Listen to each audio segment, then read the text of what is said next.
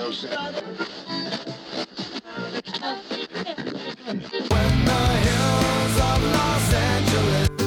Angeles,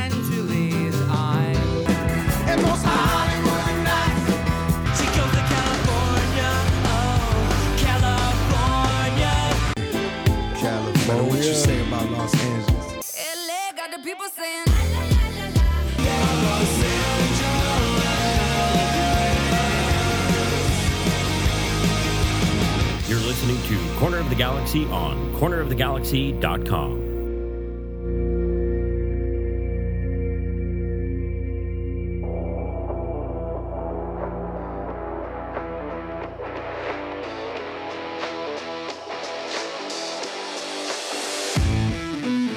It's time for another episode of Corner of the Galaxy from the Box, the show that gets you behind the scenes of the LA Galaxy and into the minds of soccer reporters and MLS experts. Your hosts for the day are Corner of the Galaxy's Josh Gessman and LA Times soccer reporter Kevin Baxter. Let's start the show.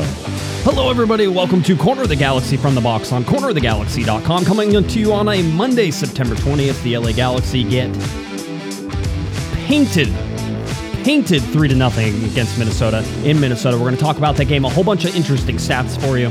A whole bunch of things we want to want to break down, uh, and obviously the schedule down the road now is very important to the LA Galaxy. Just one point ahead of the Portland Timbers, who are in fifth place. Galaxy still holding on to that fourth place spot for the time being. We're going to talk about the weekend schedule coming up as well for all MLS games and watch games you need to watch. So a lot of fun stuff coming up for you to help me do all of that. He's back. It's the Panda himself, and he made a wardrobe change literally before I started this. Panda, I, I don't even know where to start, but but go ahead, just start. I don't I don't know what to say. Well, let's see. I got to fix the camera again. There, it, is it back yet? It, it will be. It will be. Just keep talking. Don't don't let Yeah, it well, don't let it it- distract you. No, it's uh, last week. I got a little bit of criticism for having a the shirt was a little bit unbuttoned, Right. and so I it was a U.S. national team jersey, and people were picking on the U.S. national team. So today I am bundled up, making sure that no one is offended by anything that I do or say. I mean, I'm So- I'm offended by the by the sheer amount of Manchester City gear you're currently wearing. To me, that's offensive. I don't I don't know if everybody else will be you know as offended as as I am, but to me, that's more offensive than your lack of chest hair. I think Michael Araujo really was pointing out one that it wasn't so much the open shirt that you had on; it was the lack of carpet that you had. on. If you're going to open it, you got to have a good, you know, solid shag Well- carpet in there. A couple of things about that. One is uh, my Man City fandom has been in question because of Ted Lasso. The Man City fans and Ted Lasso now, I think, in three different episodes, have been painted as douchebag fans. Yes. So uh, um, I'm beginning to think if Ted Lasso doesn't like Man City fans, you know, maybe I need to think about that a little bit. And by the way, Michael Araujo, no relation to Julian that I know of, um, also mentioned that we talked about pupusas a lot last week. Yes, we so we did. that that is the secret word of the day. You're going to hear me in, in different times in the broadcast. I'm going to just just say papusa just for absolutely no reason. By the way, say uh, speaking of people saying things for no reason, you had a tweet after the last home game. See if you remember this. I wrote it down. Smoke is swirling in the stadium. A coldish breeze is coming in off the ocean. It's fall, and that means the playoffs are around the corner. Yes. You can smell it. Yes. It wasn't the playoffs you smelt. Someone farted. I know. I smelt that too. It wasn't the playoffs. It was was it Larry? He was sitting down from both of us. It was it was downwind. I don't think that was I don't think it was Larry. No, it was. First of all, there's all these people who want to argue with me about fall, and I said fall started, you know, a while back, and everybody wants to argue with me, and I told them I was uninterested in their facts on fall. I don't care when it officially starts. As soon as September comes around, as soon as it starts getting into that that first week for me, it's fall. And then we had that game, um, the Houston game on Wednesday night, the only home game of September. So we're still in September, which means we don't get to go see live soccer, or at least not for the LA Galaxy, uh, until October. So we know all of these things. October 3rd is whenever everybody will come back. That's the Landon Donovan statue unveiling. It's an El Trafico. Uh, a bunch of reasons to get excited for that. But we know that that time right then, that was fall for me. And I was ready. And it did. It smelled. It's There's something about whenever it gets a little bit chilly, whenever the wind blows just a little bit, whenever it starts getting that cool breeze at the See, that's why I'm stadium. dressed like. That's why I'm dressed like this. Yeah, and and uh, meanwhile, I say that and it was like you know, however hot today with some Santa Anas blowing and stuff like that. And I was in Colorado over the weekend, and while while the the coast here, uh, the West Coast and, and SoCal had nice one, you had an earthquake while I was gone, so I appreciate that. Um, but while it was nice and cool here at the coast, uh, I, it was like 90, 91, 92 degrees in Denver, and I did not appreciate. It was not fall in Colorado, and I was I was upset about that. Global warming, I'm telling you, it's real. It's it's absolutely it's it's always hot in Denver until until it snows, which it's now September, so it could snow. So so just be uh, buckled up for that. So uh, yeah, happy to be back. But uh, let's talk a little bit about Minnesota. game. Papusas. Papusas, yes. Uh, the Minnesota game, three nothing. Um, It was a terrible game. it, it wasn't a good game. I'm I'm I'm gonna have to do my my journalistic duty here, and eventually I'm gonna explain that maybe it wasn't as bad as everybody was, and as everybody thinks it was, and the score definitely colors that. But having said that, uh, if you watched that game and didn't say it was a horrible game and that the Galaxy played horribly. Um, then you weren't really watching, right? If you can look I, at the I don't think they were dangerous all night. they were, they just missed chances whenever they were dangerous. I mean, you They, can they see had the chances. ball for an hour. They had the ball for 60 of the 90 minutes. They did. And and and you just never really felt that Minnesota was under threat. And remember, that's the first time that Minnesota's beat the Galaxy anywhere. Yeah, um, I, I will tell you that uh, it, it's yeah, it is the first time in Minnesota. But I'm just telling you, look at the stats, and the Galaxy did have chances. I mean, if you want to point out guys um, in this, look at Joveljic. He had a couple chances that he missed. Victor Vasquez had a big chance that he missed. Kevin Cabral got put in, and he had a chance they missed. The bottom line is the Galaxy are not capitalizing on the chances. They're not keeping the other team off the board, and I will have stats on that as we go along because it's this is the most. This is I can fix the LA Galaxy. I figured it out. I've looked at the stats, Kevin. I've compiled the numbers, and I can fix the LA Galaxy, and I will tell everybody how that happens. Uh, it's Popusas is the answer uh, to that. Wow. Yeah. That's good. I, I would go for that. Yeah, I know it was it was good. Papusas, the, the secret word. That's not how the secret word works, and we only play that game on Thursday. So everybody, you know, buckle up. Um, so But the, that papusa could be the secret word this Thursday. it could be. You never know. Um, let's let's look at the starting lineup for the LA Galaxy. Um, Jonathan Klinsmann in goal. Uh, Jonathan Bond is on the bench for this one. By the way, uh, this means that he is close to returning. He had a low grade quad strain. That's what the LA Galaxy were calling for Jonathan Bond. Uh, so there is, I think, a reasonable chance that you could see him start in Austin. If he was on the bench, he was good enough to be able to be there in case something happened to Jonathan Klinsmann, and that means he's one step away. And with a full um, week of training and recovery and everything he does, I would imagine that Bond gets there. That being said, I think we talked to uh, the Galaxy on Thursday or Friday. I didn't even look at the schedule schedule today, um, but Thursday or Friday is is I think when when everything is going fun fun with my computer over here. Um, Thursday or Friday is when we'll talk and we'll get confirmation sort of on everybody's statuses and where everything is going. Um, so we, the LA Galaxy's lineup that they started was Joveljic up top, that with Cabral on the left hand side, Grandsir on the right hand side, uh, Leggett and Kljestan starting in the middle, uh, uh, in the center, Hamalainen, Steres, Coulibaly, Araujo, Steres and Coulibaly. One of those guys is filling in for Derrick Williams. I'm not sure who it is, who's still coming off of a groin strain, uh, and he is not and was not on the bench, so he is still out. So it's a question mark whether he'll be back for the game in Austin that comes up on Sunday as But well. let's talk about the bench for a minute because you got Dos Santos, Chicharito, and Villafaña on the bench. And Vasquez, Vasquez as well. was and. Vas- yeah, it doesn't mean those guys are hurt. Doesn't mean that they're not fit. Doesn't mean that you know it, it's squad rotation. We got three games in a week, right? Right. Well, three games in ten days, um, was all on the road. It was so it was three games in seven days was what it was whenever they rotated for this. Now, um, everybody wants. I don't know. There were. I think there were some people who were questioning the starting lineup. Tell me, Kevin, if you look at the starting lineup, is there any reason that that starting lineup wouldn't have been able to compete with Minnesota? no, I mean it, it's it's and and you know a lot of those guys we just talked about the bench. They did come in. It wasn't like they didn't play. They just didn't start. I mean, my first thought was. Chicharito, is he hurt again? And it's like, no, it's squad rotation. It's you know, he he played 90 minutes in, the Houston game after playing what 60 some minutes in Colorado at altitude. He needed a he needed a to take a blow. And I think same thing with Jonathan and then Villafaña.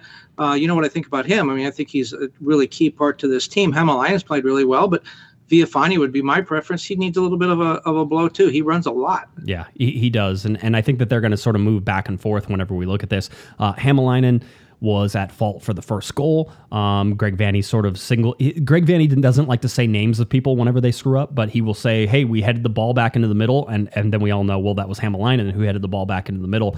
Um, the you know Greg Vanney was very much digging in on Kevin on on the details, right? Not getting the details right, not being in a correct position, resting whenever you're not supposed to be resting instead of just pushing hard and getting in a better position so that way then you can rest.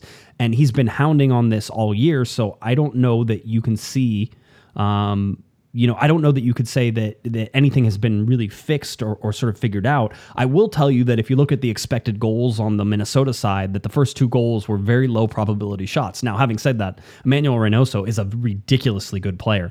I think the Galaxy missed him the first time he was injured. Whenever the Galaxy played him last time, um, and uh, or he was just coming back. He wasn't 100%. There was something that was going on there, if, if, I remember correctly. And the Galaxy, you know, stole that first game in Minnesota, one to nothing, and that's sort of, you know, that sort of kicked everything off. And by the way, that was the the last time the LA Galaxy, I think, won a game was that game against Minnesota. Um, that t- last time. Is that correct still? Or is it? I'm looking. Yes, it is. Yeah, it is. Yes, yeah, it I is. thought so. Um, and that was August 14th. But you know what? The, the, you're going to get to some Greg Vanney quotes from your one-on-one interview, post-game interview with him in a little bit. it felt like but, that. Uh, the thing is, if you remember back to last year, I always felt Guillermo really didn't know what the problem was. You'd ask him post game what was the problem. Uh, you know, everything looked good in practice. We thought we had a good strategy. He really could never uh, suggest even uh, what needed to be fixed. Greg seems to have a pretty good idea, but the, the problem with Greg now is that he's repeating the same stuff. It seems to me week after week. So I get the impression he's in, if he's telling us he's imparting this stuff onto his players. Yeah and they're just not responding. And and that's a bigger problem than not being able to diagnose what's going on. Yeah but it's not i mean it's it's not like not not responding right? There's a there's a learning curve. They need to learn how to play the way that he wants them to play and how they're all supposed to play together right? And that's not something that you can just say hey i'm going to tell you this is how it works. This is and and Vanney was I, I think pretty adamant about this one point is that the team needs to go through this together. They need to understand what's going on together because this is how things get fixed you know? This is how things progress. Is this struggle this thing that we're going through where we're not winning games. You know winless now in five games or is it six? I think it's five. Six. six games. Oh, goody.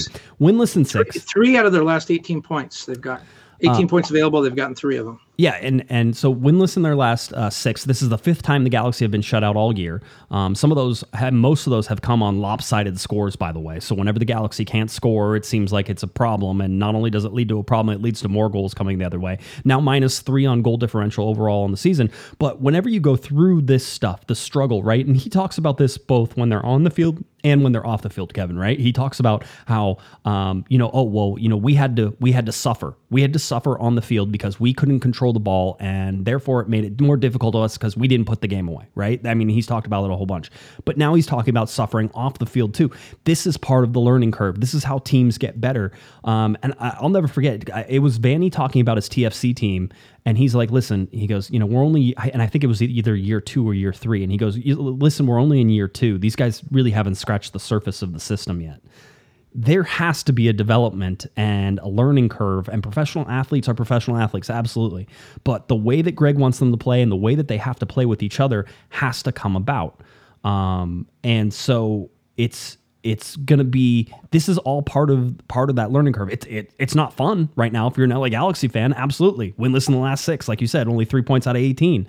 Um, that is a problem that they're to have to work through together. And if they work through it together, and if they solve it together, it's it does a lot better than if you know somehow you go out and try to buy all new players and try to fix it that way, right? This is about learning and learning the system and understanding it and finding their level before they get to the playoffs. Right, and, and you need some continuity. If he really believes it's a two or three year plan, you can't just start overhauling the roster. Um, that's why I think a lot of these guys have been brought in on long term contracts. We're talking about Grandsir and, and Cabral and those guys. The other thing that Greg talked about too is he said, you know, the MLS season sort of divides itself up into different stages. The first 20 games is you're just sort of figuring out who you are and what your starting lineup is and all that. He said these last nine to 10 games, this is where you set the template for the playoffs. This is where you find out how you're going to play, how your opponents are going to play. Uh, look at some of the teams we saw earlier in the season compared to now um, uh, and the way they've changed. I don't know. The Galaxy certainly have added personnel, but you look around the league, a lot of teams have a totally different personality than they did at the beginning of the season. That was Greg was talking about. The team that you have now, that's the team we're taking into the playoffs. We got to figure this out. And he said, you know, it's really this is when when things really get serious. We're we're through the dog days. We're through the feeling out stage. We're through you know the summer doldrums. This is now preparing for the playoffs. Uh, every game is is preparing for the playoffs. The Galaxy, by the way, have nine games left. Greg said ten, but it's nine, Nine, left now. and five of them are on the road where the Galaxy um, do not have a good road record. They're they are uh, four, five, and three on the road, um, and that's where five of the last nine games are. They do end the season at home with Minnesota, which, as you were mentioning before we started recording, that that could be the game that really determines everything. Yeah, for, for Minnesota and maybe for the Galaxy as well. Let's listen to Greg Vanney talk real quick, and then we'll we'll dive more into to what we saw on some of the things. I asked him, and I thought this was a pertinent question. And I think, listen, uh, he was upset. Uh, obviously, you could see it, and so I always wonder, you know, how much of an how how much you know he's going to explain things whenever he's upset. But to Greg's you know credit, every time we have asked him a question and he thinks it's it's worth his time to answer, he will go in hard and really try to explain it from what we said. But I asked him, I go, well, uh, you guys were winning games at the beginning of the year. You're not winning games now. Are we seeing a regression? Right, I, I think that's fair to say. You, were you were doing pretty well. Now you're not doing so well, so that feels like a step backwards. Um, and I think Greg tried to say that there wasn't a regression, but also I think in his answer maybe there is. So I'll let Greg Vanney uh, explain it to you. Well, I think we are we're getting punished for our mistakes. Uh, I think again, I, I still think that there are a handful of teams in our in the Western Conference. I'd say four probably that come to the top of my head that I think are very experienced senior teams that just they make you beat them and they don't beat themselves. And I would put Minnesota in that group, Seattle in that group, right? Colorado has proven to be in that group. Uh, these teams don't beat themselves. You have to beat them. And if you make mistakes, then you're on the wrong side of the game quickly, right? And, uh, these are the teams that we're trying to, I'm sure I, Kansas City, I put them in that group. Sorry, I didn't put them in there, but I put those group of teams as mature teams that just don't make mistakes. And, our group over the course of the season is we, we just make, we make too many mistakes, which makes us very vulnerable, right? And in games in the past, we've been able to get the first goal, which uh, maybe allows us at times to build a little momentum and things. And this, this last stretch, I don't know when we, when we really got the first goal and held on to it for any period of time that the opposition had to expose themselves a little bit. We're, we're conceding the first goal too often, right? And then those teams are just locking it down on us and making it difficult for us to score. So that's one of the issues. Second is, now that we got everybody back, we've got to get some some timing, some continuity, some flow, some uh, some rhythm back into to our game. The speed at which we attack, the timing at which things are happening, all this stuff needs to um, you know needs to tighten up. That that guys are here. So again, we're we're not at a we're at that stage, and this team needs to go through this stage of the season together as a group, and and they're to need to suffer a little bit, and they're going to they need, hopefully they're going to find some great moments, but this is where you find out in these last 10 games what this league is really about. The first 20 games and some of that is you're learning the ebbs and flows of the league. You're learning what the summer grind is about, but the last 10 games is where you find where the level of the league is at and where, where players are and their readiness to be able to win playoff games, to win championship games, to win the biggest one. This is where where we're going to find out a little bit of, of where we're at and who needs to keep progressing, which we have a good sense, and, and who's ready to win games. All right, there we go. A little little Greg Vanney for for Yeah. everybody. Go ahead. So the, uh, about the first goal, conceding or scoring the first goal, there must be some stats on that. Wouldn't you think someone would have some stats that? how do the Galaxy do vis-a-vis first goals? You know, you Kevin, know? you know, Kevin, I'm so glad that you asked because I spent a good 35 minutes today actually trying to figure that out. You would think No way, you really? Would, you would think this would be a stat that the LA Galaxy or MLS would readily have available because giving up the first goal or get, or scoring, uh, you know, or allowing the first goal used to be a common stat that they used to put out before every single game. But now it feels like, oh, you guys are fine. You guys figure it out yourselves. No problems. Like I have the thir- 35 minutes to go through every game, screw it up once and then go back and do it again whenever you realize what it is. But yes, Kevin, as a matter of fact, I did have time to do that today. No way. I did. So um, here we go. Let's uh, let's go. Whenever the LA Galaxy score the first goal, first of all, um, it is 1, 2, 3, 4, 5, 6, 7, 8, 9, 10, 11, 12, 13, 14 games in which they have scored the first goal. I could have added it up at the end too, but I wanted to count them.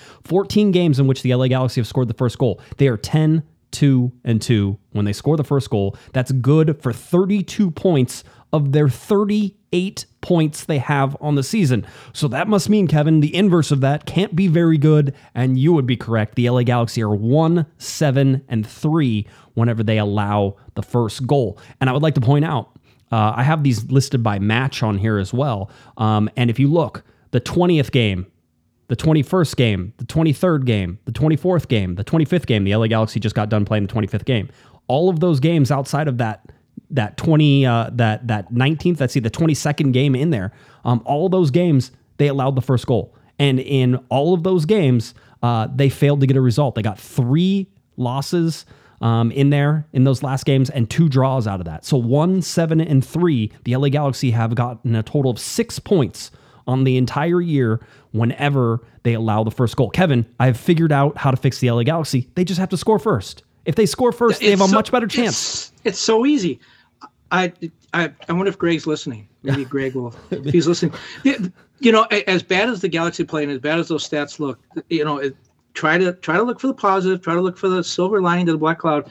Galaxy are still in fourth. they are Uh, as bad as they've played, I mean, three out of their last 18 possible points, and they haven't lost any position in the standings. They're still in fourth. If the playoffs open tomorrow, which they're not going to, but if they did, the Galaxy would have a home game. Now, the danger is the team that's one point behind them. If those two teams flip places, the Galaxy would play them in the playoff opener, fourth and fifth. That's Portland. They play on turf. Galaxy are terrible on the road. They're even worse on turf.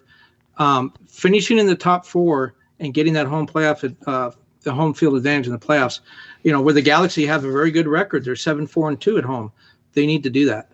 Yeah, I mean, I think that's a that's an obvious thing to look at. I mean, I just tell me, tell me, Kevin. We've watched these games now, and, and how many games have we seen in this losing streak or this winless streak, this six game winless streak that we've seen? How many games have we seen the LA Galaxy come out with their hair on fire in those games? No, they they they don't. It, listless is the, the, the sort of the last couple of games I've described them as listless or, or sort of uninterested, unmotivated, uh, which is strange because this is, as Greg said, this is the time of the season when you really got to be at your best.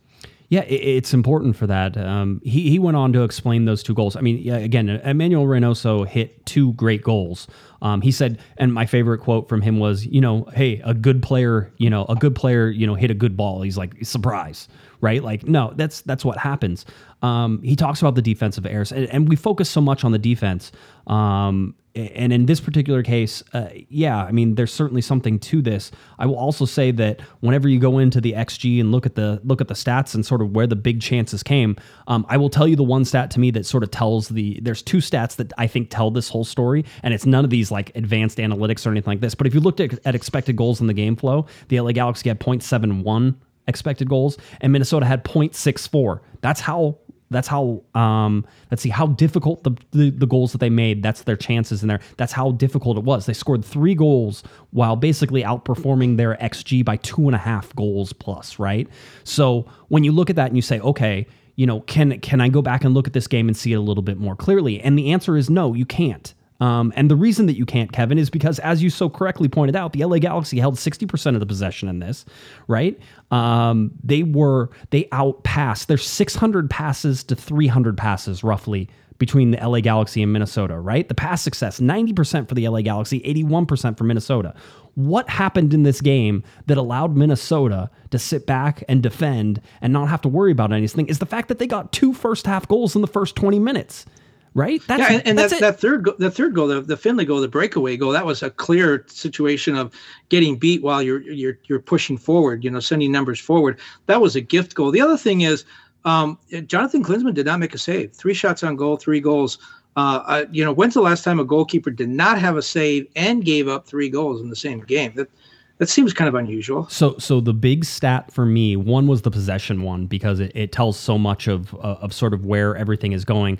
The other one is the chances, right? The chances. Minnesota had ten chances to the LA Galaxy's five, but they only had thirty percent thirty percent uh, possession, right? So you look at all these things; these all add up to what did you know on Thursday's show, and I've been saying this, Kevin, and I think that the stats that I've given you so far in terms of when the Galaxy scored the first goal what what their record is. That stat proves my point even more, in my opinion, is that the LA Galaxy are not a possession based team right now. They don't have the ability to do that, to get forward and to create and manufacture chances the way that they want to do it. And if you're going to Minnesota, it's a great opportunity to be that counter-attacking team. And and I, I think we were having a discussion on the Discord. People said, well, when you say counter-attacking, I think speed. And I look at this and I go, I don't know that I have that speed in this. Chicharito's not fast, right? He's quick. He's not fast. Um, you know, Cabral doesn't Cabral has some sneaky speed. He's just very smooth with how he runs, but I still think he has some pace sometimes. Grandsir is probably the fastest one out of those top forwards that you're sort of looking at and saying, okay, where's that speed coming from? Julian Araujo is quick on the outside. He can put some speed into things. Um, you know, the midfield is a little older, so not that fast. So everybody says, well, how can you play a counterattacking without speed? And it's it's not always about speed, it's about positioning. And I think the Galaxy do a better job of throwing numbers forward and pressing on a counterattack than they do whenever they have to build up tentatively. And certainly it's tentative. You look at the 600 passes, that's 600 passes that did absolutely nothing, by the way, for most of the night. Um, you know, you can't you can't manufacture those those positions without without being better than the LA Galaxy currently are. And if you score first, it allows you to absorb some pressure and to counterattack and open up leads and be more assertive in this. Well, and, yeah that last point is is the good one. I mean, once you score first, it changes the game, especially when you get two early goals, which Minnesota did. It allows you to sit back. You don't have to force it. You can score on the breakaway when you get an opportunity to go forward. You don't have to press it. When you have a good goalkeeper like Tyler Miller too, you you know you can put numbers back and absorb pressure, and it really changes all those stats. All of a sudden, yeah, the Galaxy has the ball 60% of the time. Why? Because Minnesota doesn't need it. They got two goals. They don't need the ball. And they're just going to sit back and absorb pressure. And their job at that point is to not make any mistakes. And when you look at the passing numbers, I think back to the World Cup qualifier, the U.S. and Canada, um, when the U.S. dominated possession and, and again had a lopsided number of passes and accurate passes but 75% of the, uh, or yeah, only 25% of the passes went forward. 75% either went lateral or backwards. So just because you're passing, you may be passing the ball back to the goalkeeper to reset your offense. That's a, a pass, it's a completed pass, but it doesn't help you offensively. So that that's what you talked about, scoring the first goal is really the big one because it really changes the way you can play. And when you get two goals, um, you know, even more so. Yeah, it, it, it, totally changes. And obvious, I mean, these are obvious things, but it's things the LA Galaxy have not been doing, right? And Greg Vanney called it out in his in his presser, basically, and saying, you know, when was the last time that we like went up a goal and put any sort of pressure on anybody to, to have to come up and manufacture something against us? And the answer is, it's been a while, Greg. It's been a while. Um, and listen, I, I, know people, and, and I've seen this. First of all, I think there's people questioning whether Greg Vanney knows what his start best starting eleven is. The answer is yes, he does, absolutely 100. Uh, percent Just when you have three games in in a week, right, a Saturday, Wednesday, Saturday, uh, you're not able to just go ahead and just throw whoever you want on there. So, uh, but he also made a point in this press conference to say, listen, that t- the time for that is now. We are going to start doing that. We have nine games left, basically, um, and we're going to have to go out there and play. It's about who can produce for us. I don't care who it is, right? And so you're going to see. I think that you will see um, against Austin what what Greg Vanney thinks is his best eleven headed towards the playoffs is, um, and I think that you could see, you will see a consistency that you have not seen I've in recent times with the Galaxy down this stretch as they go sort of through things, which makes it really interesting because uh, a guy like Kevin Cabral might be better off the bench. A guy like Grandsir might be better off the bench for for Greg Vanney. I think that Victor Vasquez might be a better guy off the bench if you're able to play everybody. Um, you know, I think Jonathan Dos Santos uh, is is on the verge of playing himself off this team, and so you know, I wouldn't be surprised if you don't see him in that. And I know Eric and I sort of went over on Thursday night, sort of where what we think or what our what our options are in terms of what the best eleven is, and and my argument will continue to be that your best eleven also includes your best five subs that you want to bring in as well. And so, yes, Vasquez is very good, and you may think that he should start every single game, but maybe it's going to be where can you go with that lineup as well. Vanney's best 11 will have options built into it to go to different formations with guys off the bench replacing and coming in. And so everybody's going to know their role here, it feels like, in the next couple of games. Um, well, and the, and the Galaxy have three games coming up before the international break. They have the Austin game, they have uh, Real Salt Lake, and then LA at LAFC in the in the the Derby game, the El Tráfico. Then they get a two week break, and that two week break is going to be really big for them, I think, because a lot of the players that uh, maybe have some health issues, some questions about uh, you know different things. We're talking about Derrick Williams, Jonathan Bond. Those are guys that are not going to be called up by their national team, so they, they're going to have two weeks to rest and recover and rehab. Chicharito is another one. Um, you know, Vasquez is going to get a break. Sacha Kljestan is going to get a break. Um, I, I, think that's going to be a real huge time for the Galaxy to to really recoup and sort of get some R and R and get ready for that final sprint to the playoffs.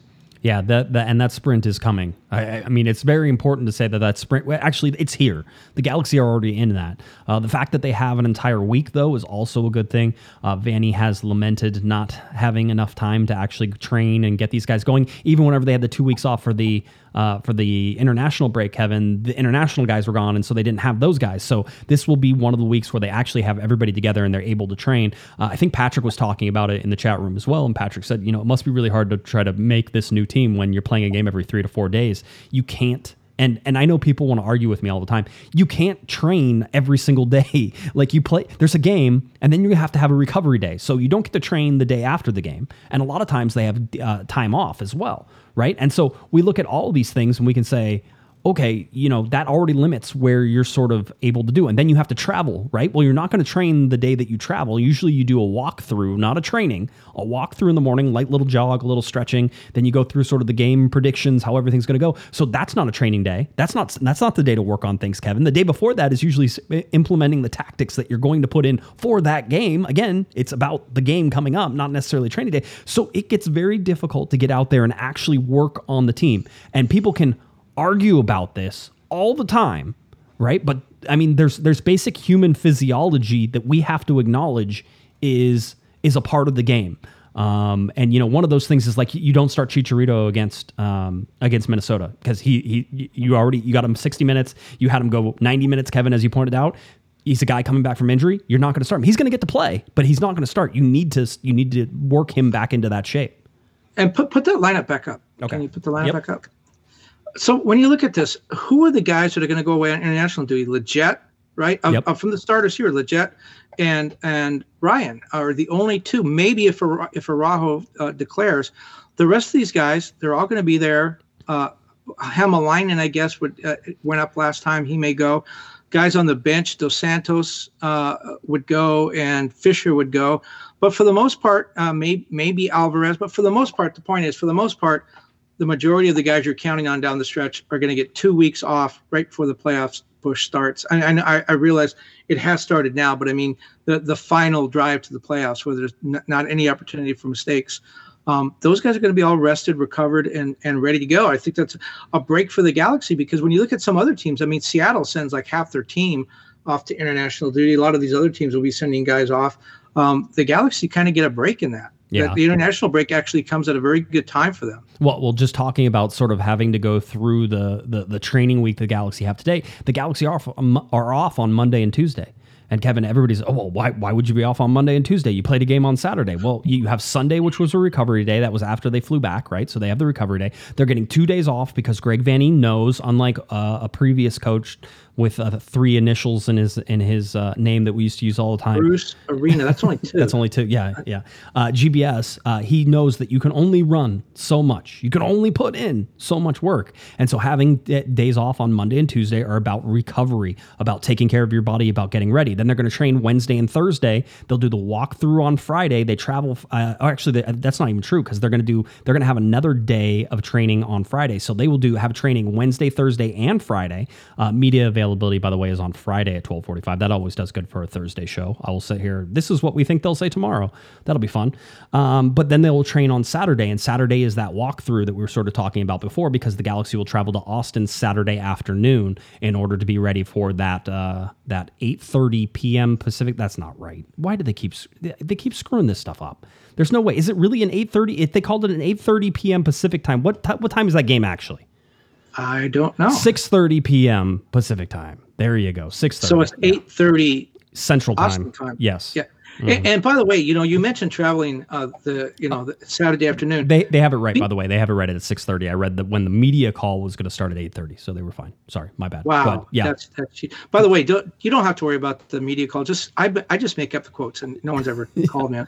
But the idea of using charter flights, by the way, it's really changed everything. I mean, the Gal- look at the Galaxy get an extra day of training before they go, and they're going to get to do their rehab back here before they come back. And- and normally, with a game on that at that time, they would have had to travel probably Friday, and they would have had to stay overnight, which costs them two days of training in a seven-day period.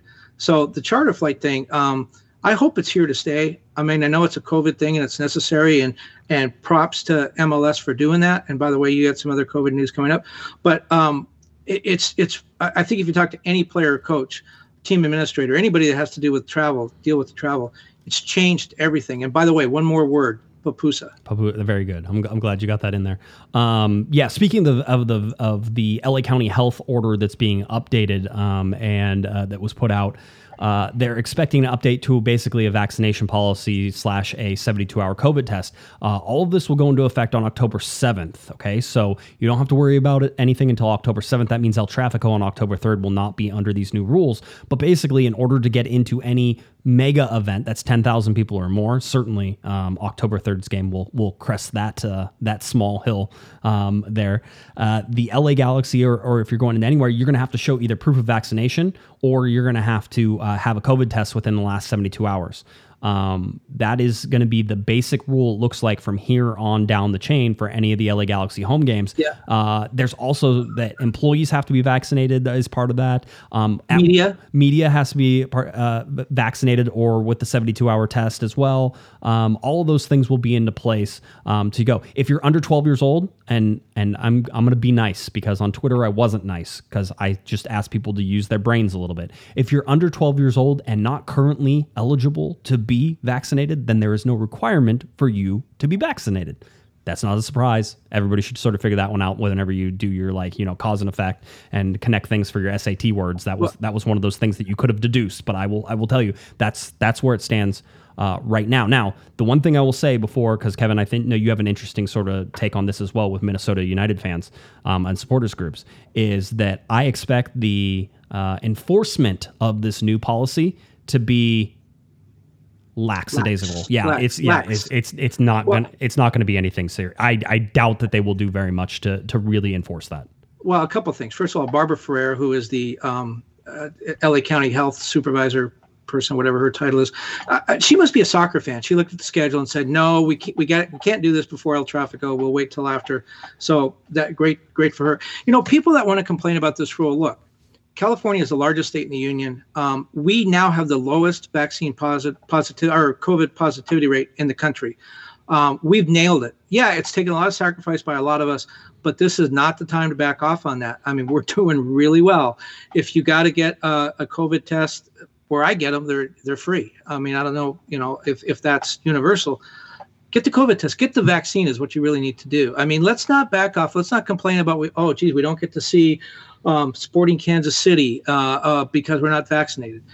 Do the right thing. Um, a, a lot of people are complaining about the fact that these tests are not that these rules are not being enforced. I've heard people complain at Dodger Stadium that people are not wearing their masks, what they're supposed to be with doing when they're not eating. They're walking around the concourse without the mask. Man, come on, just follow the rules. It's not that hard. Um, what you mentioned about Minnesota is this is really interesting. You know, we we hear uh, and you read on social media about people complaining about having to wear a mask in Costco and all this stuff. The supporters groups in Minnesota, they're actually going to boycott Allianz Field. Some of the concession stands and things there because the team is not demanding that people get vaccinated or show uh, uh, proof that they passed the test. So the supporters groups are saying, look, if the team doesn't care about us, we're not going to care about the team. And the, the, the, the supporters groups are actually going on strike. When I posted that on Facebook, I got some response immediately from people down in Atlanta saying, you know, Atlanta needs to do this too. Now the fans are starting to say, hey, uh, teams got to start taking this seriously. I, I, I think we've kind of reached uh, an important part in this fight when the fans are starting to say, please force us to do what is the right thing. Force the fan next to me to take the same care for me that I'm taking for him. So do the right thing. I, I, I think that uh, that the LA rules is as much uh, as open as they can possibly make it, right? Because it is we're giving you an option. You don't have to be vaccinated. You can still go get this COVID test. So let's go do that, and then you can do fun things. I think the fun things. "Quote unquote." I was talking with uh, Professor Steve Bank, which was uh, which was fun. He was he and I were talking back and forth about some of the requirements about it. So shout out to Steve uh, teaching at UCLA. Uh, he's great. I, I've actually been up to an event that he ha- that he had or hosted at uh, UCLA Law School that he invited me up to just check out. It was a it was a great event in the morning. It was tons of fun about FIFA and corruption and a whole bunch of stuff. It was really interesting. Uh, if if if all the law classes, FIFA and corruption? yeah, I know, really, Really? Yeah. Where'd that come from? um, so it's it's uh but he was talking and he was i said you know i think more and more the fun things are going to start being more and more restrictive right? If you want to go out to eat at, at a dinner and really when you look at it this this updated rule is really i think more centered towards indoor venues and indoor restaurants and stuff like that um, than it is even more so than the mega outdoor stuff. It's just that they're catching those 10000 plus events in there. But i said you know the more and more fun things that you, you're going to want to do they're going to they're to have restrictions for that. And steve said um, steve goes well my class must be really fun then he goes because you know it's mandated it's mandated uh, at ucla that you're vaccinated in order to attend the classes and, and do all that stuff. So i was like oh see? So there they, it is fun. Steve's classes are fun. Yeah. steve's great so. You, you know, one of the things that that uh, I don't know if you knew this, but photographers who, uh, with the media at, at these games, media and staff, you know, meaning janitors and public relations people and and team executives, there are different tiers: tier one, two, and three. And we're, I believe, in tier three, right? So we're we don't actually get to mix with the players. absolutely We do everything by Zoom. We stay up in the press box. We can't go down pitch side. Now Nikki is different. Nikki is pitch side, so she's tier one. i think she's tier one yeah the photographers and the people like Nikki who are tier one, yep they all have to have uh, they all have to show proof of a of a negative COVID test within 72 hours. So if you're a photographer and you're in the Galaxy have three games in a week, which they have before, you're getting tested every other day because if you're a photographer or you're Nikki and you're going to be on the field, you have to show proof that you have not just a vaccine but a negative COVID test as well. yeah So MLS has been pretty serious about this, I think, from the start. Yeah, and AEG has a uh, has a vaccine policy for all of their salaried workers um, in there, and I don't think it's at part time level yet, and it's not at players because obviously players have the CBA. Uh, there was a there was an early draft of this LA County order that that called out participants also needing to be Well, vaccinated or and that's changing. You, did you see baseball now? They back baseball had the same kind of rule as MLS. It's like we can't ask you to get vaccinated. We can't force you. You can't tell us who's vaccinated or not. And so everyone's playing this game. Oh, you know, Joe Smith didn't go to Toronto, so you know he's. Baseball said now in the playoffs, anyone who's on the field, a reporter, an umpire, uh, a, you know, a bat boy, a player, they all have to be vaccinated. Not none of this positive, you know, negative test thing. You have to be vaccinated. You're a ball boy. You're an umpire, uh, whatever you are. You're a groundskeeper. If you're on the field during the baseball playoffs, you need to ba- be vaccinated. Maybe that's it. Could be where that's going to go with MLS too. Yeah, we'll, we'll see how that all comes down. I know that's part of some CBA discussions. And as I have reported, the LA Galaxy are over the 85% as mandated by uh, Major League Soccer. But meaning 15% or not. Yeah, I mean, come but, on. But that's also tier one employees, right? That's that's tier one. That includes you know players, coaches, front office staff, anybody who's tier one basically is is over that eighty five percent, and that's all the information. Now I imagine that it's more than that. I don't know how much more than that because they will not let us go. They won't. They won't tell us.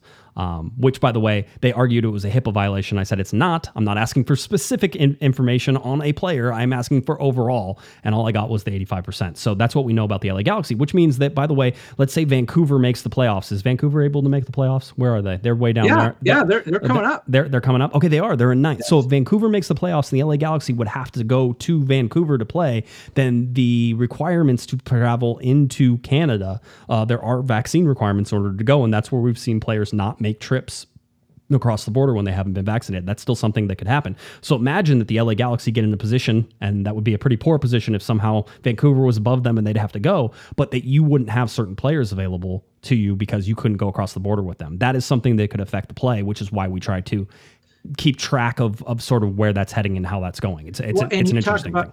You, talked about the CBA and, and and not requiring players to get vaccinated. It'd Be interesting to have Stephen Bank here to tell us right now. I'm guessing the way baseball gets around with the playoffs is the regular season. That's your contract.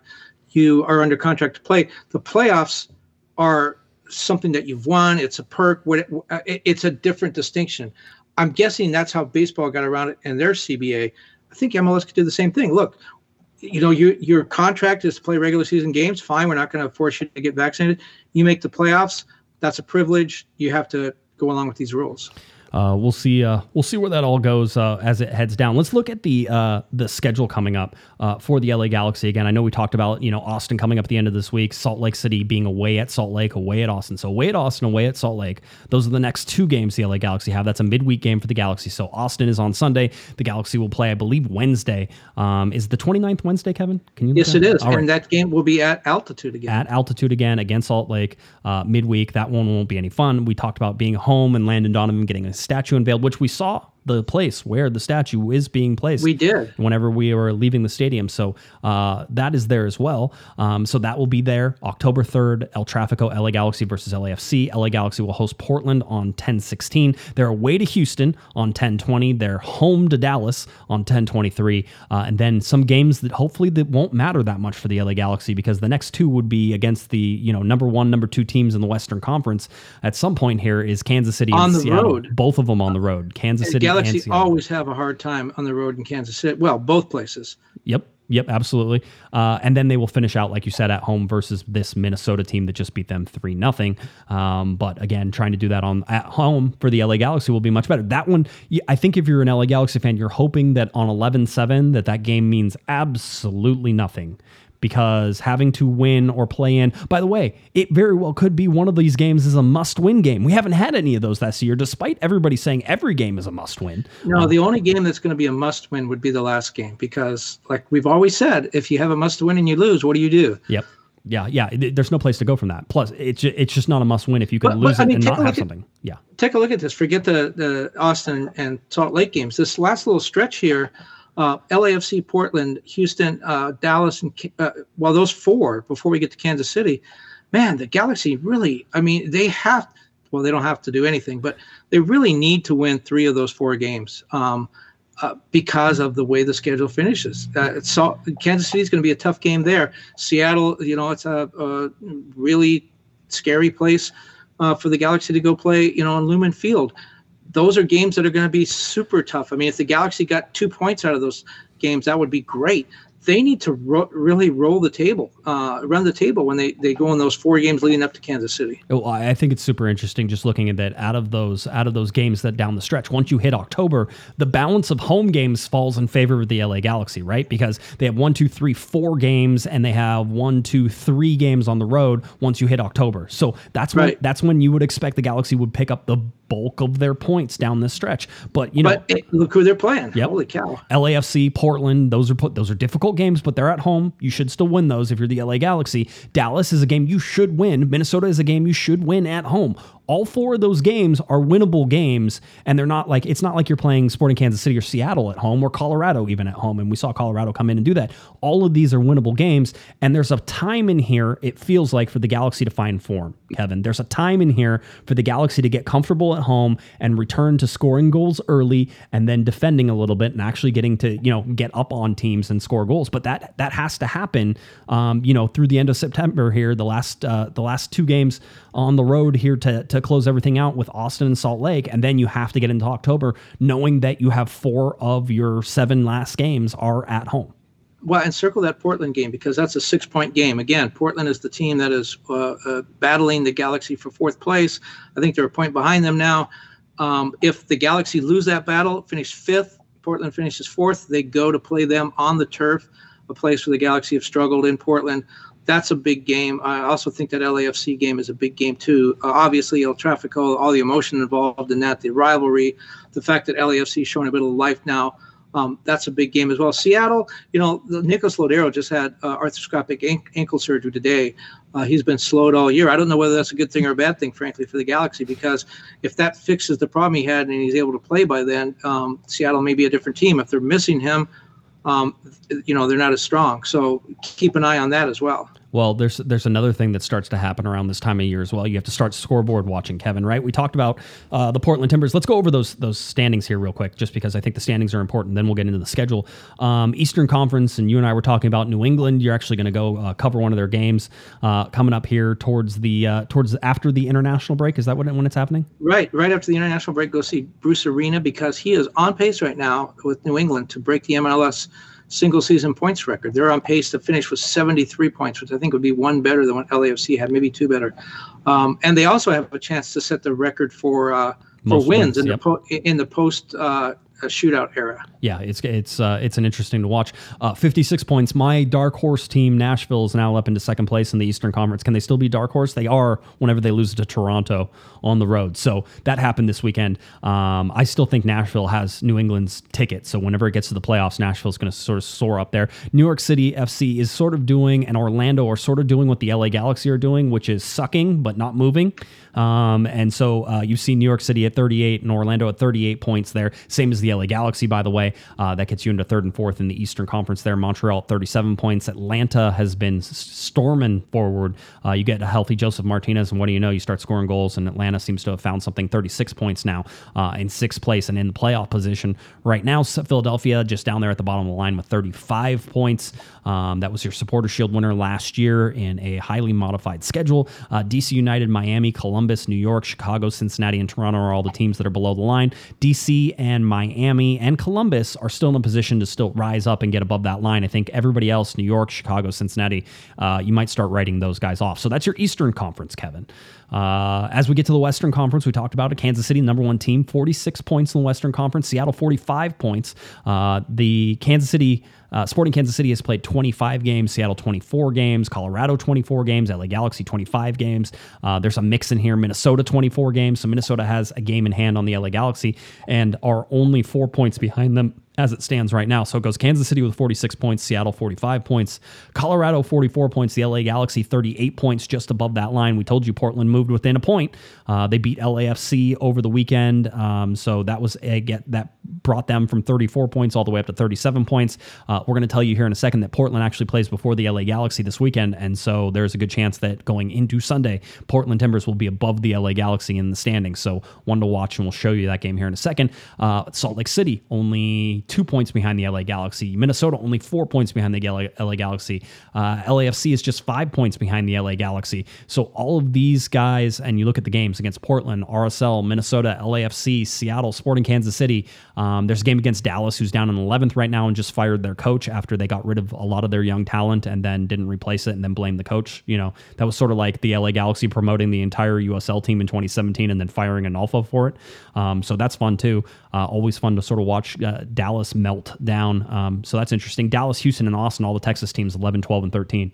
Um, so it, I guess you could say in this particular case, um, and I'm sure only in this particular case, Texas sucks right now.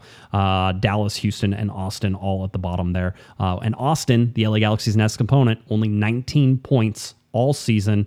Um, they have just five wins all season, and only three of those have come at home. So uh, the LA Galaxy definitely have a chance. Uh, three, seven, and two at home. The LA Galaxy definitely have a chance to pick up three points. Well, you know what? When you look at these standings, what really jumps out to me is is aside from the standings itself, you know, who's positioned where, is trying to get above that line, uh, the top four, because there are some teams there that uh, really have a, uh, a play in a difficult place for road teams. And I'm thinking about Seattle, which I don't think they've lost a home playoff game. Well, I guess they did the MLS Cup, but um, they're very difficult at home, especially in the playoffs. So Seattle right now has a home playoff game. Colorado at altitude, and it's going to be a weather problem, you know, with the playoffs in November and December. As you know, in Colorado, the weather can be really tough there, and it's at altitude. Portland, also on the turf. We got uh, Real Salt Lake at altitude. They're below the line now, but they could come up. They're at altitude. Weather problems uh, with them as well. And then Minnesota is so good at home. And do you really want to go to Minneapolis, St. Paul in November or early December? I don't. Yeah, I, um, well, I mean, uh, you, you don't want to go Maybe there. for a hockey game. That's that's like going to Scotland in January or February. It's not it's not a good idea. I'm dressed. I'm look. Look, I'm ready. Yeah, you're not even close for that Scotland like sideways rain that they get and all that. Uh, let's look. And I said we were going to sort of scoreboard watch. So let's sort of see where everything falls coming up this week with games and games that you're going to want to watch around the Western Conference. Well, I put up Wednesday's schedule and there's no games. There's there's no there's no Wednesday schedule on the Western Conference. Only the Eastern Conference: Miami, Nashville, Chicago, New England, and New York, New York City. So a little derby game there in New York, a midweek derby uh, on 922. So you can check that one out if you're so a New York interested. Derby being played in New Jersey. It's all, tons of fun, good times. Uh, Saturday, September 25th. This is where it starts to get interesting. Uh, certainly, you have to look always to the latter part. Colorado will take on Toronto. You would expect that being Colorado is hosting Toronto, Colorado should be able to uh, advance past that. You have Minnesota and Houston uh, who will play against each other coming up this weekend. So that one has some ramifications for Minnesota. Minnesota hosting the Houston Dynamo. Uh, LAFC will go away to San Jose. Uh, FC Dallas is away at Vancouver, and Portland will host RSL. The last game on Saturday night is the one you're going to want to watch. Uh, it looks like it's an ESPN Plus game. It's Portland hosting RSL, but that is the one that could put Portland above the LA Galaxy or tied with the LA Galaxy, sort of depending on what the result is there. Um, and then you would have to wait until the very last game on Sunday. There's a 10 a.m. Eastern Conference game. There's a 4 p.m. Kansas City versus Seattle. Uh, so Kansas City will host Seattle. That's that's a Big good game. one. Yeah, FS1 Yeah. is is a good one to watch there at 4 p.m. Um, that's for the top of the table there in the Western Conference, and Sporting Kansas City will host that game, so that'll be fun to watch. And then you'll have the LA Galaxy going to Austin, Texas, to take on Austin FC, ESPN two, ESPN Deportes. Um, that's where you can find that game, 6:30 p.m. and and I'll figure out what time kickoff is and tell everybody that uh, you have to, uh, you know, I'll tell everybody on Thursday when that actual kickoff is. But this is the scoreboard watching that now you end up doing, Kevin, which is starting to watch and starting to see. Now the LA Galaxy could have avoided all this. They could have played. They could have won a couple of the games in these last six, right? They haven't. Um, and because of that, they've stayed stayed relative. They've stayed stationary. Really, they've gained a point here, no two points, three points in that time uh, to sort of just barely creep up and try to stay the heads above the water. And now they're in a point where they have invited, and it's something you and I talked about a bunch, is they have invited all those people who are below them, and it's a group, and they're all packed together. Um, they've invited those guys to compete now for the fourth spot. The Galaxy had the fourth spot locked up. All they had to do was win some games. They would continue to be in that fourth spot, and you'd see the separation that Colorado, Sporting Kansas City, and Seattle have sort of made from the rest of the pack. The Galaxy could be up with that, but they haven't done that. Um, and so they've allowed everybody to sort of play back into it. I mean, you know, uh, you still feel good about the Galaxy making the playoffs? I do. I, I, I that, that schedule is really tough. But I mean, the fact that they've been so bad lately, both on the field and then in the you know in with the results, three of eighteen points, and they haven't lost any ground in the standings. I feel pretty good about them now. Now the, the big problem is they got to stay in the top four to get that home field. Yeah, and uh, and it will be a, a difficult. I, it's difficult to do right now. Um, if we go and look at at the schedule, let's let's let's play a prediction game. Did the Galaxy win in Austin? Yes. Okay. Are you keeping track of points? You keep track of points. We'll, we'll agree. Okay. So that's three points for the LA Galaxy against Austin. All right. What do they do? They travel to at uh, RSL midweek. Um, I think that they lose that game. I can't see them winning that game. I'm going to give him a point. Okay, so we'll- so give him four points. We'll go we'll go best case scenario. That's fine. I, I have no problems with that. Uh, they host LAFC. I see the Galaxy winning that game. I do as well. Okay, so there's another three points. So you, you keep track of that. Um, the LA Galaxy hosting Portland Timbers. I'm going to be honest with you. At home, Portland is not that good of a team.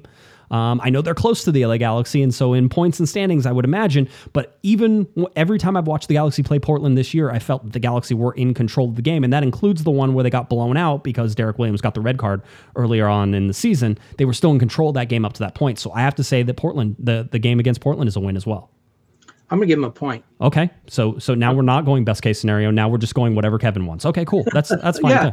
Okay. all right, it's fine. Uh, on the road to Houston, do you do you give them three points or a point? No, I give them one because they- they've had, they've struggled there. Houston's not very good. I give them one there, but I do give them uh, three against Dallas. Okay, that works. Uh, three against Dallas. I'm in, I'm in agreement with that. They go to Sporting Kansas City and they lose that game, And they lose to Seattle as and well. And they lose that game. So and now you're you're putting the LA Galaxy against Minnesota at home. Um, and I think that it depends. How many points are we at? Uh, well, they had 38 going into this, right? Right. Into this experiment. So now they're at 50. They're at 50 points and needing a, a win against uh, against Minnesota. I mean, yeah, it's a must win. 50 53 points is a playoff team point total. That that makes sense to me, especially with the added teams in there. 53 points makes sense. That works. Now, does 50 points get you into the playoffs? It probably does. But Yeah, does I think it does. but does it make you real comfortable? I mean, but okay, so we just gave the LA Galaxy something that they haven't done in a while. We gave them wins, Kevin. We Yeah. gave them wins. But also look at the fact the way they, Uh, according to our little formula here, the way they end the season, the way they head into the playoffs, losing at Kansas City, losing at Seattle, a must win with Minnesota. So they get in by the skin of their teeth. How good are they feeling about their chances once they get there? I mean, if we've given them the wins that they say, I have to feel that they're going to feel pretty good about that. How many total points did we get, or what was the points that we got for the remainder of the games? Tw- 12. 12. 12 points is 12 Out of points eight games. Out of eight games. It does. It's not One great. one and a half. One and a half. It's not. It's not great, Kevin. That's that But, but and again, they they lose to Kansas City, they lose to Seattle, according to our predictions. Two teams above them, Minnesota, a team that they're going to be fighting with for playoff position. So they're looking at going into a 17 playoff field. They just lost to two of the teams in that field, and they had to uh, win the last game against one of those teams. So they're saying like we're kind of not better than three of the seven teams, th- or three of the other six teams in the playoffs. Yeah, I mean, but I think that's that's usually the case, right? I mean, they're not they're not better than Sporting Kansas City. They're not better than Seattle, and at least right now, they're not better than Colorado. So, I mean, But the great thing about the playoffs is every game is a final once you get there. yeah, a team gets hot, they play well. They, uh, you know, a coach gets hot with his, uh, you know, decisions about how to play, formations, and all that stuff. And a team, you know, we've seen it before. We've seen teams from the bottom of the table. Portland did it one year, um, you know, where they they come in and they they just run the table. I just it's just so so I look at that schedule, I go through that, you tell me how many points, and I don't even feel confident that they can do that right now. Let's let's face it. I mean, here's here's here's in my mind. If you have to pick one player who needs to start suddenly performing like they've like it, like they're they, they're on a mission, which player is that and what gets them to to the playoffs the best? Wow, that's a really good question. I it's an Uh, easy it's an easy answer. I think it's easy. Well, I'd like to see the Jonathan Bond we saw at the beginning of the season. I mean Um, that that helps, but even with the LA Galaxy's defense, he's not going to be able to keep every goal out of the out of the back of the net, right? And listen, I, I think if anything happened happened against the Minnesota game, and I will say this if nobody else, it's that Jonathan Bond is clearly the number one goalkeeper. I think that Jonathan Klinsmann had a horrible night. Um, I, he got his fingertips to the second goal, and people will say, "Well, that was a really well hit ball." It was also from the center of the field, and there wasn't a ton of people blocking him on that second one. The first one, I'll get him; he was screened. All right, the second one there's there's a chance there to make a save, and he even got a hand on it, but couldn't keep it out of the back of the net. Well- and then there's the breakaway goal, which I don't think he shut down. He he stopped coming out at one point. He gave. Uh, Finlay time to take that shot and beat him near post. I'm not a person who's like you can never get beat near post, but in this particular case, he's outside the post. Finlay is right, so you have a chance to drive him and basically make it impossible for him to score if you continue to drive that angle out. But he stopped. Um, and when he stopped, Finlay was able to sneak it by his, you know, his outside leg, which ends up being, you know, a near post goal. So Well, I, I will say unequivocally that the starting goalkeeper will be named Jonathan or maybe Justin for the rest of the season. that seems that seems like it's good. So if if it's for me, if there's one player who can play out of their mind or very focused and reach the level that you know we've seen, it's Chicharito for me. If you can get him scoring goals, this is what the LA Galaxy did at the beginning of the season, which was outscore people. Right? Look at the first two games, 3-2, 3-2.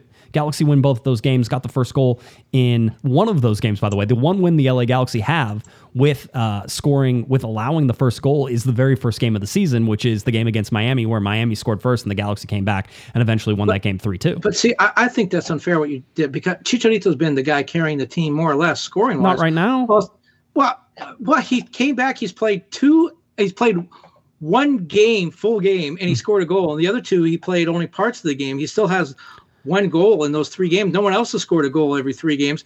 I, I, mean, I think Chicharito's been there. I, I, I'm when you ask that question, I'm thinking of guys who Who haven't who haven't shown reason- up? Yes. who well, I, I don't want to say haven't sh- as they have. I mean, I, I don't think Sebastian Lletget has been put in a position to succeed as he has been with the national team. I think Sebastian Lletget is a guy who can be a difference maker if he's put in a position to be that difference maker. So I would say he's he's a guy that could could really do something. Jonathan Dos Santos has not shown up. I think we could agree. Yes. Jonathan Dos Santos is a good player. He has the talent to do that. And Efrain Alvarez. I mean, I, I I see some candidates of guys who have the talent to be game changers, and they they haven't done that yet. You, you have seen Efrain Alvarez's peak this year. You, it's not, he's he's not going to get better than what he has been. This is, and by the way, he sees that peak on occasion, right? So asking him to be more than what he is is is in my mind a crazy. You're going to be disappointed if you're asking Well, Efrain Alvarez to do more. He he's absolutely at the max peak of where he could be this year. Maybe he makes steps further next year, but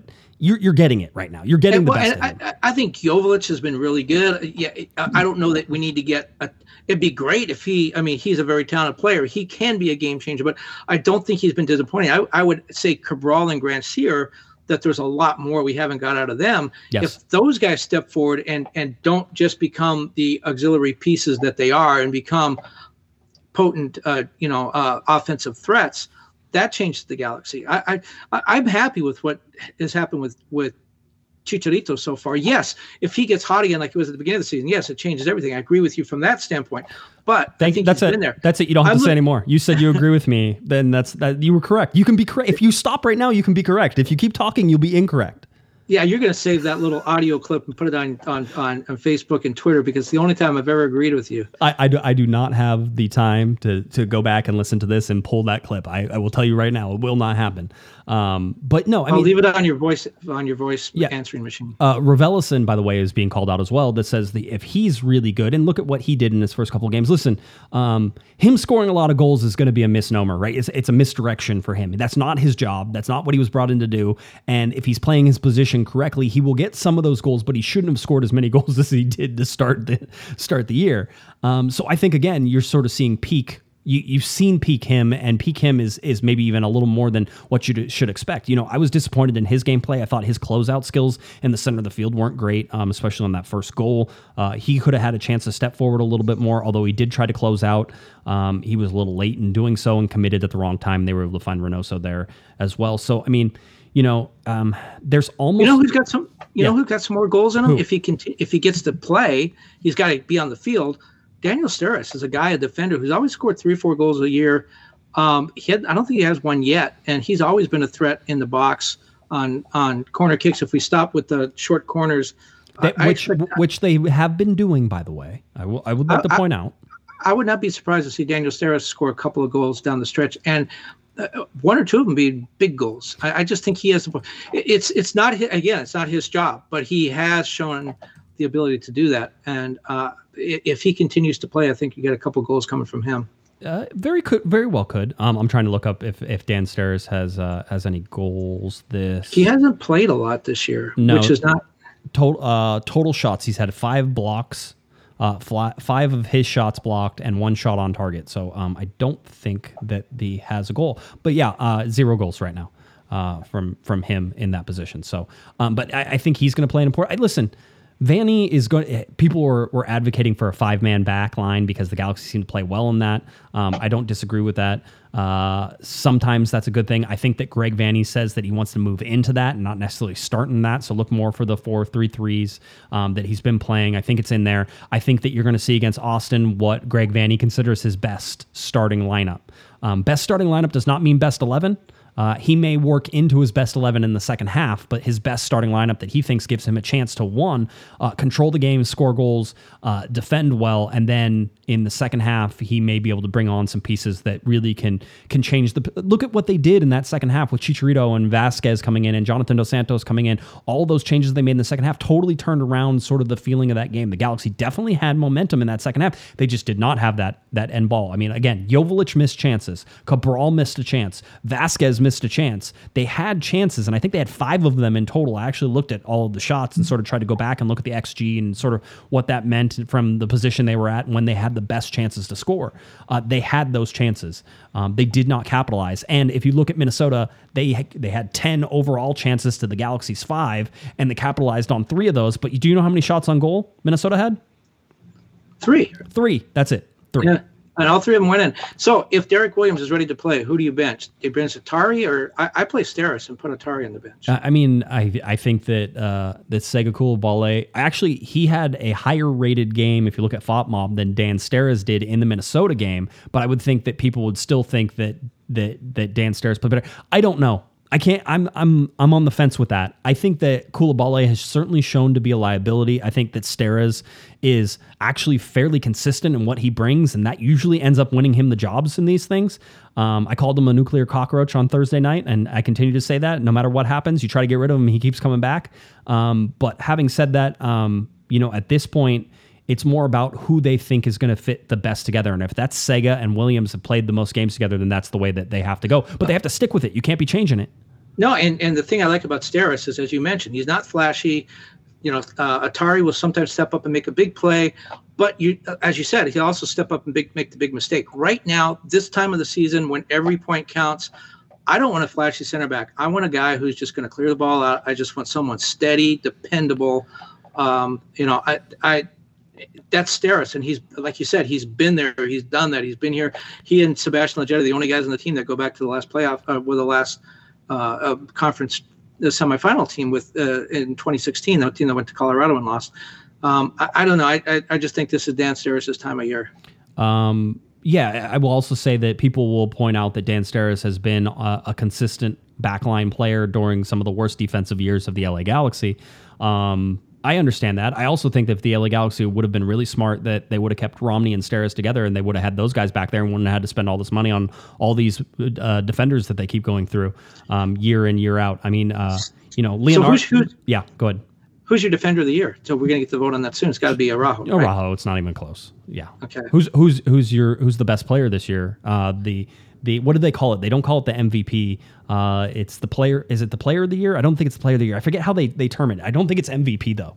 Um, I, I I would think it's got to be Chicharito, almost for what you just said. He's the guy that that sort of that the team follows him. Yeah, but he's been he's been gone for so He's missed long. half the season. I I, know. know. but but who's played better than him? Yeah. Araujo, maybe Araujo. Yeah. Maybe Araujo wins both. No, that- give him, give him the goalkeeper award. Galaxy? Galaxy won't let that to happen. Allow that to happen. They will never let a defender be named player of the year. We tried to do it, and and it, and it didn't happen. Uh, The most consistent performer all year is Joe Totino. It's just not even close. Hundred percent. Joe Joe gets all of my votes for everything. Um, all right, I think that's sort of where we're at. I mean, uh, it, it's I'm looking at all these games. I'm looking where the Galaxy are, and obviously we're going to have a show on Thursday night uh, coming up that will get you ready for this Austin game. So we won't preview it. We'll try to get you all the news that has sort of gone through uh, this whole week. Um, if you're if you if you'd like to send good thoughts uh, towards towards me for tomorrow, then I might even have a special podcast for you tomorrow night.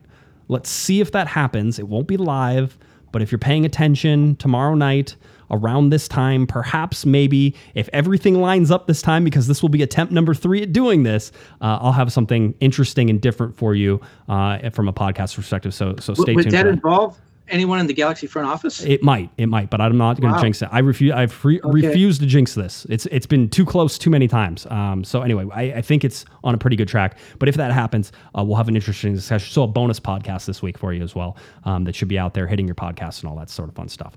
Um, anything else that we need yeah. to Do, to? do, do, do you like Elvis Costello?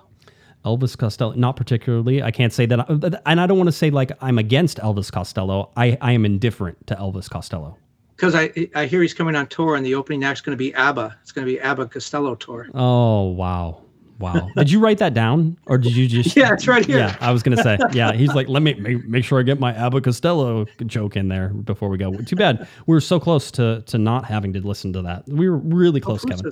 Papooses. One more time. There- All right, good job. All right, uh, let's get out of here then. If you're looking for Mr. Kevin Baxter on Twitter, it's at kbaxter11. And why would you be? I don't know. At kbaxter11, head on over there. LATimes.com, where he covers all the soccer in Southern California and around the United States. U.S. men's national team, U.S. women's national team, uh, qualifying for World Cup coming up. So he'll have a bunch of coverage for that. LATimes.com. Check it out, please. If you're looking for me on Twitter, it's at Jay Guessman, J G U E S M A N, and of course at Galaxy Podcast. Please head on over to cornerofthegalaxy.com. All right, cornerofthegalaxy.com. That's where you can find all of our shows, all of our videos, all of our fun stuff is right there, cornerofthegalaxy.com. All right. I think that about it does it. It will be a busy week headed up. Thursday coming up, another podcast, maybe a special bonus podcast in there as well. All right, for Mr. Kevin, the Panda Baxter, I'm Josh Patrick Essman. You've been listening, you've been watching to Corner the Galaxy from the Box on cornerofthegalaxy.com. Have a great one, everybody. You've been listening to the Corner of the Galaxy podcast on cornerofthegalaxy.com. You can follow the show on Twitter and Instagram at Galaxy Podcast, and be sure to check out and subscribe to iTunes, Stitcher, and Facebook by searching for Corner of the Galaxy. Fans, we thank you for listening, and we ask that you be kind and courteous to your neighbors as you leave the podcast. We thank you for joining us and look forward to seeing you again. Until then, I'm Michael Arajo, and on behalf of the entire Corner of the Galaxy crew, goodbye, everybody.